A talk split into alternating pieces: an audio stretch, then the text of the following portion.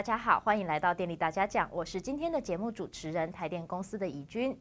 之前呢，曾经有跟各位提到过，再生能源的快速发展是全球减碳趋势之下的必然结果之一。那我们在前几集的时候，其实也有跟各位聊到关于绿能产业在台湾目前的现况以及未来的前景如何。但是呢，在这个绿能产业啊欣欣向荣的同时，我们也不能够忘记，其实输配电网等的基础建设，它的提升跟强化是非常重要的一件事。因为唯有如此，才能够让这一些分散式能源呢，它经过并网调度之后，送到你我的家中。所以今天我们就要和各位来谈谈关于智慧电网相关的议题。首先呢，我们先为各位介绍今天的来宾。我们的第一位来宾是我们国立成功大学电机系的教授张简乐仁张简老师，老师好。尹君好，各位观众大家好。张简老师呢，他本身的专长是在电力电子的领域，不管是对电力系统、电力调度，或者是智慧电网，都有非常深入的了解。另外呢，其实也主持了非常多国内的尖端研究计划，对台湾的电力领域贡献良多。再次欢迎老师。我们的第二位来宾是工研院绿能所电力及电网技术组的梁佩芳梁组长，组长好。呃，怡君好，各位观众好。好的，工研院绿能所是台湾在再生能源技术上的龙头单位，梁老师所带领的电力及电网技术组更是致力于电网技术的发展，甚至呢在台南的六甲拥有一个自己的微电网系统测试场域，是台湾智慧电网实务发展的产业先锋。我们再次欢迎梁组长。好的，那么我们接下来就进入今天关于智慧电网的讨论。首先，第一个想要请教两位老师的问题是：我们知道最近啊，近几年来气候变迁非常的严重，那也造成了天灾频传。在这样子的情况下哦，我们除了积极的减碳作为之外呢，其实我们包括电网韧性的强化，还有一些危机管理能力的提升，其实也都是蛮重要的一个努力的方向。所以，想要请教两两位老师，如果说是未来的不确定性在一个持续增加的状况的话，我们有没有什么可以准备的地方？呃，我们可以知道哈，在今年年初的德州冰风暴，还有过去几年啊，比如说美国加州还有欧洲那时候的这个呃非常天气非常炎热造成的热浪侵袭，然后造成的干旱现象，那这些其实最在电网里面都会造成非常不良的影响，比如说森林的大火，然后造成了这个电网没办法能够送电。那德州的冰风暴就是因为发电厂它没办法发电所造成的影响。那在这里面呢，我们可以了解到，其实天灾在冲击我们的这个呃电力基础设施的时候，我们其实有一些法则可以去遵循。比如说呢，我们在天灾冲击的时候，我们可以预做准备，是好，然后呢，可以善用一些智慧化的工具，然后做好风险管理。那风险管理呢，主要是因为我们在非预期的事件发生的时候，我们要尽力把这个伤害降到最低，要维持这个关键的基础设施还是能够正常的运作。是。那正常的运作以后呢，接下来那些受到影响而断电的这些用户或是这些受灾户，我们要尽快能够让它复电。嗯。所以这也是电网韧性的一环。所以在这里面我们会非常强调，我们要加强电网的韧性。在因应这样极端气候是非常重要的。那呃，我想，呃，即便是现在哈，电网都会遇到很多呃没有预期到的情况。那呃，张健老师刚提到国外两个很大的这个案例啊。那如果我们谈到谈到一般性的事情，包括说像可能这个电缆线会因为挂到树故障，那就跳电。那可能变压器因为年久失修就坏掉也跳电。所以呃。特别是将来再生能源越来越多，那再生能源可能的这个影响，比方说，如果有一个气候比较异常的情况，可能风力突然降低，那这些事情都会造成我们电网面临的这个问题是越来越越困难。所以从系统面来讲，我认为有三件事要做。简单来讲，其实张杰老师刚刚也提过，第一个事情是我们要有更好的预测技术。将来风跟光非常多的时候，我们其实需要有一个。风光骤降的一个预警系统，如果我们能够提前十分钟左右知道风光会大量减少的话，那么电力系统比较有足够的时间去准备，准备额外的这个资源，因为本来系统就会买保险，那这些保险能够能够按时上线，那系统就不会呃遇到非常紧急的情况需要处理。所以第一个问题就是我们要有更好的预测能力，是包含长时间，比方说对于明天整天的这个这个负载的需求要能够预测的很准，短时间内应该要对于再生能源可能这样的变化预测的很准。嗯、第二个事情是要呃强化我们系统反应的能力，比方说呃我们刚提到说，如果说风力突然减少，那我们预先准备好的资源可能十分钟内可以上线，那这个资源要准备的足够，或者某些时候我们对于呃呃，比方说我们讲的反应能力，其实往前面延伸讲，就是我们对于故障有没有一些预测的能力。台电现在有些事情做得很好，我知道台电的那个以往为了输电呃电塔可能倾倒这样的事故，后来做了全面的盘查，台电把这个每一个铁塔的这个周边的情况做了必要的监测，而且把它分级，可能是五五级六级的，就非常频繁的去注意它。所以这样对于事故可能发生，就是等于说有额外的感测的能力，所以这样的反应的反应的这个时间就会比较充裕。是。那最后就是整个系统系统的这个事故应变、灾害应变这样的管理。那具体来讲，比方说，呃，我们台湾现在资讯系统越来越完整，所以其实。我们知道哪些地方可能淹水，经常有这种淹水的预报。那如果说在淹水比较频繁的区域，所有的输呃输变电设施其实就应该做好淹水的防范，或者抽水机要备妥。所以整个这个应变的准备，其实在资讯化的社会是呃越来越能够这个充分的运用。那我想这三个面向应该是呃整个韧性提升，呃我觉得比较系统化的做法。好的，那么刚刚听了两位老师讲了以后呢，我们可以发现，其实对于这些的天灾危机啊，最重要的是做好预防以及应变的能力。那但是呢，如果我们今天要更积极的去思考这一件事情的话，是不是我们也有机会来减缓这个气候变迁呢？那如果我们要往这个方向努力的话，据说再生能源跟智慧电网加总在一起的这个组合会是一个不错的发展方向，所以能不能够请老师帮我们讲一下？诶，这个组合对于减缓气候变迁它的好处在哪里？那要怎么样做才能够让它发挥最大的效益？诶，是那呃，我想大家对于再生能源有一个既定印象，就是它不稳定。好，那太阳光有时候有，有时候没有，风也是一样，所以大家都会很担心。呃呃，如果风光的这个变化。是不是会造成电网不稳定？好，这个是我想全部人都会有这样的担忧。特别是再生能源越来越多的时候，那所以所以当这些不稳定性存在的时候，我们就谈说应该怎么办？因为再生能源是不可能避免的趋势。我们看到其他国家，大家如对于二零五零能呃要达到低的碳排甚至零碳的话，期望的再生能源大概都是在六七成以上。哦，甚至欧盟认为可以做到八九成。这么高的再生能源，它的不稳定性一定需要透过科技来处理。那我们智慧电网就是透过所有的资通讯科技来强化电网的稳定性、可靠度这样的一个技术。所以，呃，应该说，呃，要大量导入再生能源，不能没有智慧电网，它必须合起来看。那所以，智慧电网进来可以做什么事情呢？我们刚提到说，呃，如果说呃我们有比较好的预测技术，我们就可以解决呃短暂性的不平衡。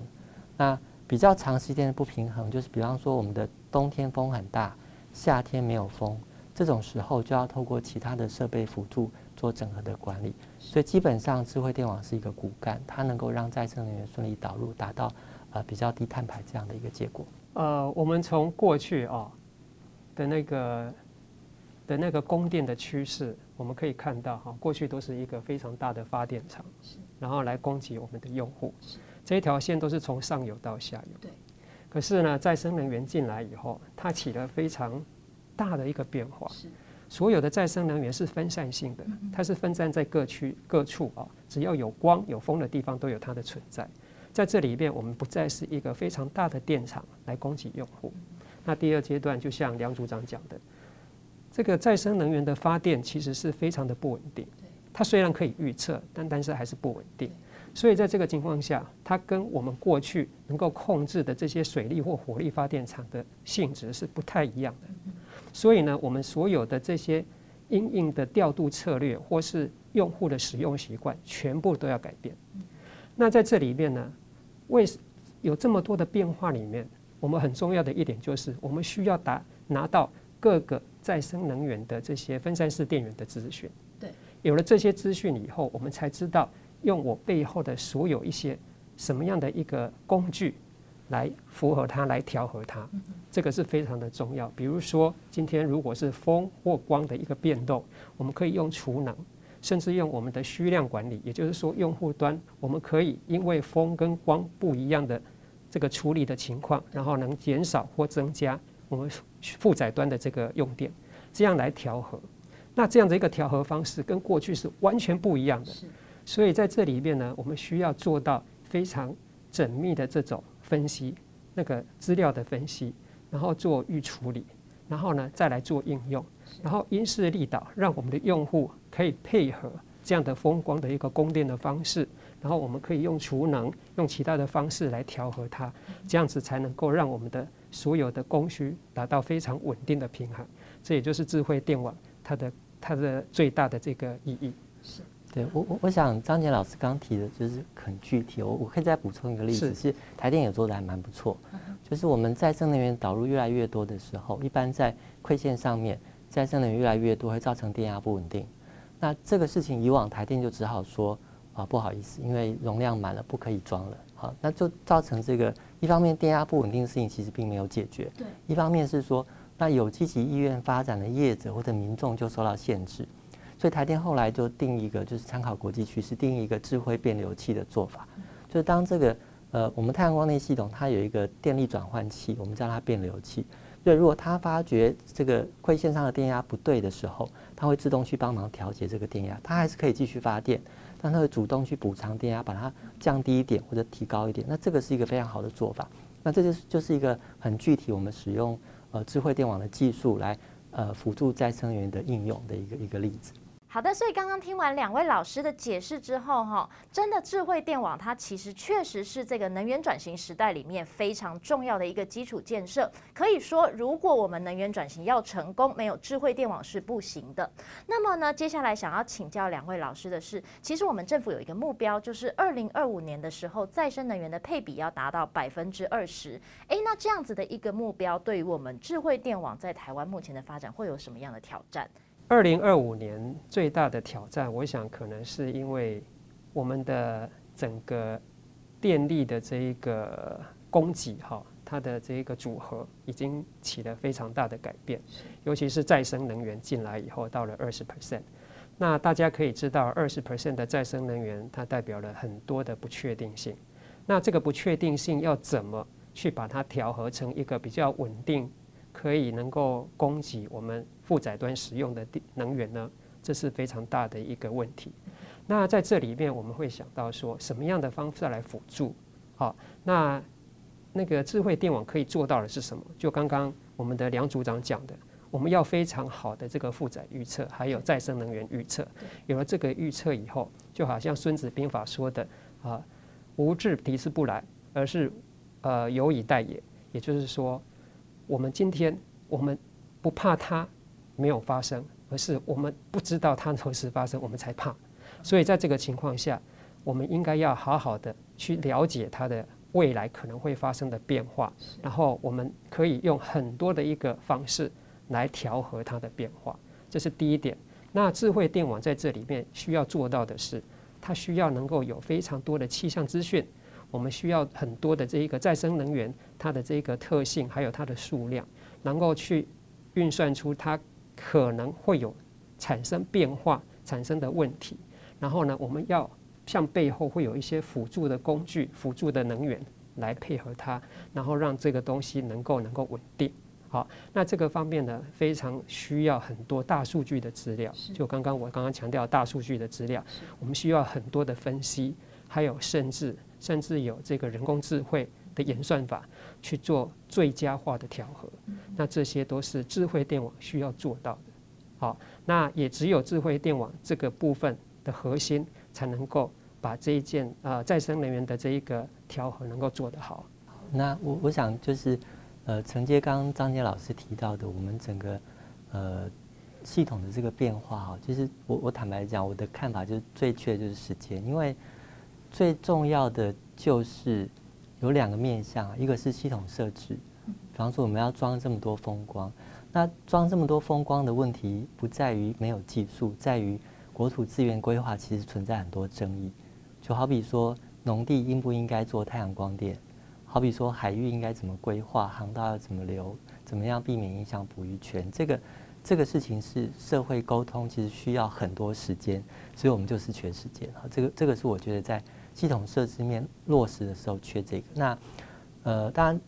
呃，尽管缺时间，我想不管是台电还是政府呃部会都很努力在解决哈。各种跨部会协调都一直在努力解决。那另外一个我们会面临跟其他国家很不一样的是，台湾的电业自由化才刚启动。对，我们要筹措这些资源来应付再生能源的变化，这个不但是系统安装，那制度也在改变，所以会影响到呃，如果我们是一个成熟的制度，已经运行很多年的话，我想这个企业界在投入或者民众在投入的时候，比较没有那么多顾忌。可现在制度还在建立，还在改变，会使得事情变得非常复杂。对啊，所以呃，我想是技术面是没有问题的，台电跟政府呃都会全力以赴。但是整个社会要达到共识，制度要磨合到说它是很合理，那这个呃就是大家还是要抓紧时间继续来努力。廖组长哈，其实讲到一个重点，其实智慧电网当然是一个非常重要的工具。但是我认为很重要的一点是，全民有没有共识来做这件事？怎么说呢？过去我们的大家在用的时候，我们都是所谓的消费者，也就是说，我们只是来用电。对。但是从没有叫做所谓的产销者的角色，也就是说，今天再生能源进来以后，其实不是只有我们我们在我们人们不是只有扮演这个消费者的角色，其实我们可以拥有这些太阳能板。我们拥有这些风力发电，甚至储能的这个东西，可以呢使我们的这个角色变得双重的，可以是消费，也可以是能够提供这个电的这个角色。那因为有这样的一个不一样，所以我们有多重角色出现的时候，就会有很多这个呃很多的机会出来。那这些机会，如果大家能够有这样的一个共识的话，那我觉得智慧电网在这里面的应用就会更广泛。是，所以所以除了因为张老师提醒事情说，我们呃以往电力公司就负责发电嘛，那现在这个产销者这个角色其实跟以往还是会不一样。那呃台电提供蓄量反应方案，民众来参呃协助台电呃减少负载这件事情，其实以往就有了。可是可是制度在变的时候，变成说不是固定方案，以往是说。好，就讲好明明天或者说下个月，这个用户就要减少用电。可是当它逐渐市场化之后，我们是开了一个市场，所以它是去市场投标，不再像以前一样，我参与一个方案就不要动了。那这个东西对于呃一般企业或者民众的参与量也是一个变化。所以制度的改变，除了说技术的发展之外，很多我们呃已经不再把用户当成当当做一个纯粹的用电的角色，我们希望他能够呃提供。资源给电网，那这个时候也需要让他有时间去练习，去熟悉这个市场的规则。谢谢两位老师的解释哈。其实大家可以听到，就是从我们一开始节目开始到现在，其实大家也我们也一直都在呼吁大家，未来呢，我们不再只是电力的消费者，我们将会成为一个电力产销者的角色。也就是说，对于这个能源知识、电力知识的吸收呢，将会变成每个人未来必备的功课。好的，那么接下来我们想要请教两位老师，我们刚刚谈的是在台湾的状况，那么在国际上呢，其实还有一个状况，就是国际上最近大家都在讲的近零碳排。那其实这个近零碳排呢，目前已经也成为了各国的能源政策里面非常重要的一个骨干。所以想要问问两位老师哦，如果说我们想要用这个智慧电网当成就是达到近零碳排的一个方法，或者是其中的一个一个手法的话，那会有什么样的优点？或者是说又会遇到什么样的挑战？呃，我我想近零碳排的一个核心之一哈，是在呃，第一个是减少消费，减少消费自然就不需要那么多供应，因为大家都知道，我们我们发电一度就是我们终端用户用一度电的时候，它从电厂过来的能源损耗可能高达七成，因为发电厂的效率可能只有三十五 percent，现在比较好的效率大概是五十 percent 左右。那加上一点输配电损，所以损失可能三到五成。那如果我们讲的夸张一点，从它源头采矿一直过来的话，可能大家估计只有十分之一到这个消费者这边，从采矿到运输，一直到最最后终端使用。所以，呃，减减少消费是一个非常核心的事情。怎么样用节能技术去减少消费？第二个问题是说，呃，怎么样组合出一个完全绿色的一个电力供应体系？那这里面当然再生能源是一个核心。那呃，但是我们还是很多人在犹豫说，纯粹是呃基本不可控的电力是不是可以？所以呃，是不是要保留一部分传统电厂，然后使用 CCS 的技术把碳捕捉下来？或者说将来使用氢来发电，那有没有呃就是用多余的再生能源产生氢气，再利用氢气来发电这样的手段？所以当这些组合全部加进来的时候，对智慧电网来讲，它就是一个更复杂的问题，就是怎么样组合出来，呃，四季都 OK，然后呃，这个资源可以很平衡。好比说，呃，如果再生能源真的冬天多很多，那我也没有办法把这个电存下来，存半年再到夏天去用。那这个时候我们基本上就不会考虑用化学电池这种做法，不太可能用锂电池，因为它需要太大的体积。那可能或许氢气是一个比较合理的做法。那或者说，会不会有些时候需要弃掉一点风，去掉一点光？这个是很多呃组合面的事情需需要来考量。所以，因为这样子，所以电网的设置其实会遇到两个基本的问题，就是第一个问题是，当再生能源很多的时候，我们我们传统啊，就是一个发电厂需要一条输电线，这个发电厂容量就这么大，所以输电线就留这么大。对。那我同样呃，假设是一一百兆瓦的一个一个电厂哈。那假设我要做风力发电的话，那么我可能要做到呃三百 mega，因为它有些时候不能发电，所以这个时候输电线容量就要变大。所以当再生能源非常多或者其他资源非常多的时候，我们的呃输配电系统的线路容量其实需要经过精算。那要不要不计代价使用储能去解决输电输配电壅塞的问题，就需要考虑，或者说有一些问题有其他的解决方法，所以。一个是在系统设计面，呃，一定要智慧电网，可是它的考量跟纯粹使用再生能源其实不太一样。是。另外一个，在我们智慧电网所谈的这个基础设施上面，线路的这个配置，跟我们呃呃输变电的这个设备，可能都有一些改变。那这个我想还有技术是存在的，只是怎么样使用它，怎么样优化这些设计，都是未来呃二三十年我们需要再努力的。呃，刚刚梁组长讲到一个重点哈。就是我们国际间如果要达到净零碳排，至少再生能源要七八成以上，甚至有些国家觉得一定要八九成以上，因为再生能源是唯一比较少能够有碳排，而且对这个比较比较能够有减少碳排，而且呢能够在这个呃对环境也比较友善的一个发电的方式。那这样的一个再生能源，其实啊，就像刚刚大家讲到的，就是它还是有不稳定的问题。对，一年四季它有多跟少的这个问题。那刚刚梁组长也讲到很多有关于这方面怎么样去处理。那在这里边，在那个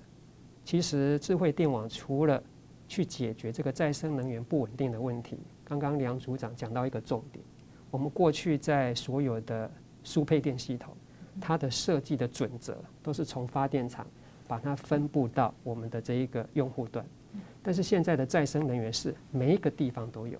我们输配电的系统已经不是像以前我们那样的设计，所以我们的输配电的这一个运转就需要在这个智慧电网来辅助。比如说，我们过去没办法预期到某些地方是壅塞的，但是因为再生能源的关系，它会壅塞。那这个壅塞的现象，我们怎么样？透过一些线路的转换或馈线的自动化，能够去把这个电路潮流的这个呃壅塞可把它疏解。好，那甚至呢，其实在这个极端的气候里面，我们怎么样配合再生能源的一个运作的状况，然后呢，使这个这个极端气候的影响降到最低。所以在这里面有太多都需要智慧化的管理跟应用。那这里面呢？我们其实还要学习到的地方还很多。那那么呢，我们今天就进入到今天的最后一个问题。非常感谢两位老师今天帮我们做一个智慧电网的介绍。想要请教两位老师哦，放眼未来啊，其实智慧电网我们还有很多可以继续努力的方向。那两位老师呢，对于智慧电网在台湾未来的前景，你们的期许是什么？呃，我想就像刚刚梁组长讲的，我们怎么样让我们的一个政策或是一个法规能够活化我们这样的一个应用？那在这里面需要透过一些市场的机制，让能够让它活化。那这个地方呢，就可以有这样的一个机制，让智慧呃电呃智慧电网这个的应用上能够再继续把它发扬光大。那另外一个很重要的是，毕竟我们最重要的还是人才。好，如果没有这样的一个人才来操作、来应用这样的智慧电网，我想效用也不大。所以，为什么我们现在会非常强调有非常专责的一个单位或是学研界来孕育这样的一个可以使用智慧电网、能够操作电智慧电网、能够发挥智网智慧电网最大效用的这样的一个人才出来？这也是非常的重要。这也是我对我们台湾未来在发展再生能源、能源转型。然后让智慧电网能够参与，能够发挥它最大的效能的一个期许。呃，我我们经常说智慧电表是智慧电网的最后一路，因为因为它要链接到用户。那呃，智慧电表这样的产品其实是呃台湾非常有自主能力，能够生产制造，而且整个系统都能够自己掌握。所以我我呃自己有两个面向的期待，一个是透过智慧电表怎么样连到家户端的。各种设备能够让呃台电或者未来的这个调度单位能够控制到，或者说在用户同意的情况下，能够使用到呃使用者这段的资源，包含说呃比方说将来家里有电动车啊，那有储能系统啊，那能够协助电网来做一些呃负载的调控，甚至说就是就像现在好了，我们在学校呃政府有一个班班有冷气的政策，那开始在学校全面装设冷气，那。这个装设冷气当然增加用电，可是最重要的是说，在尖峰的时候会不会增加额外的负担，使得电网更电力更加紧塞？那在这个方案里面，呃，教育部就特别呃呃请台电开放一个方案，就是让学校的冷气机可以参与蓄量反应，就台电当电力真的吃紧的时候，可以让学校冷气机减少用电。那未必要把它关掉。我们我们其实在新竹一个学校的测试案例里面。光是把冷气的温度调高，还是有冷气，它就可以减少全校大概百分之二十的用电。所以这这样这样的方案，就是一方面是让学生都有冷气可以吹，一方面是说这个这个设备其实并没有造成台电的负担，反而在某些时候变成是一个帮助。那我们也很希望说，透过智慧电表，可以把这样的方式实现在普遍实现在一般的家庭里面。所以家里面如果中午下午有人在，而且正好天气比较热，吹冷气的时候。那当台电电力突然不足的时候呢，可以提供一些帮助，因为用户的数量量体其实相当大。那这个就从智慧电表往下链接到这个消费者这边，那它真正变成一个产销者，提供一个比较实物的一个路径，而不需要额外呃设置呃装设很多的设备或者通讯。那另一个面向是往上走的话，我们希望产业可以提升。那台湾其实。机电产业是相相对是还蛮成熟的，那在配电领域，不管是设备或者软体系统，其实都有能力来做。可是因为我们比较没有缺乏一个呃大系统的开发的经验，所以台电现在的输配电所有软体都是用国外的。那可是慢慢的，国内厂商也开始协助开发一些周边的应用。好，所以有有有业者其实已经在目前的这个呃配电自动化系统里面加了一些辅助的设备。那我们也希望说。将来整整个配电自动化的系统，在以十年的期程来看，可以慢慢的设备自主，软体系统也自主，那是让智慧电网不但是创造台湾一个稳定供电的环境，一个绿电的环境，也能够让产业有呃更多的发展。好的，我们今天再次谢谢两位老师哦。听起来呢，其实两位老师帮我们讲得很清楚，智慧电网是能源转型不可或缺的其中一环，而能源转型呢，又是每个人其实都必须参与的。这并不是只有政府或者是台电的事情而已，其实每个人都需要在这个年代去学习电力知识。今天我们再次谢谢两位老师，谢谢老师，谢谢。好的，希望各位呢也对智慧电网能够有更多的了解。电力大家讲，我们下次见，拜拜。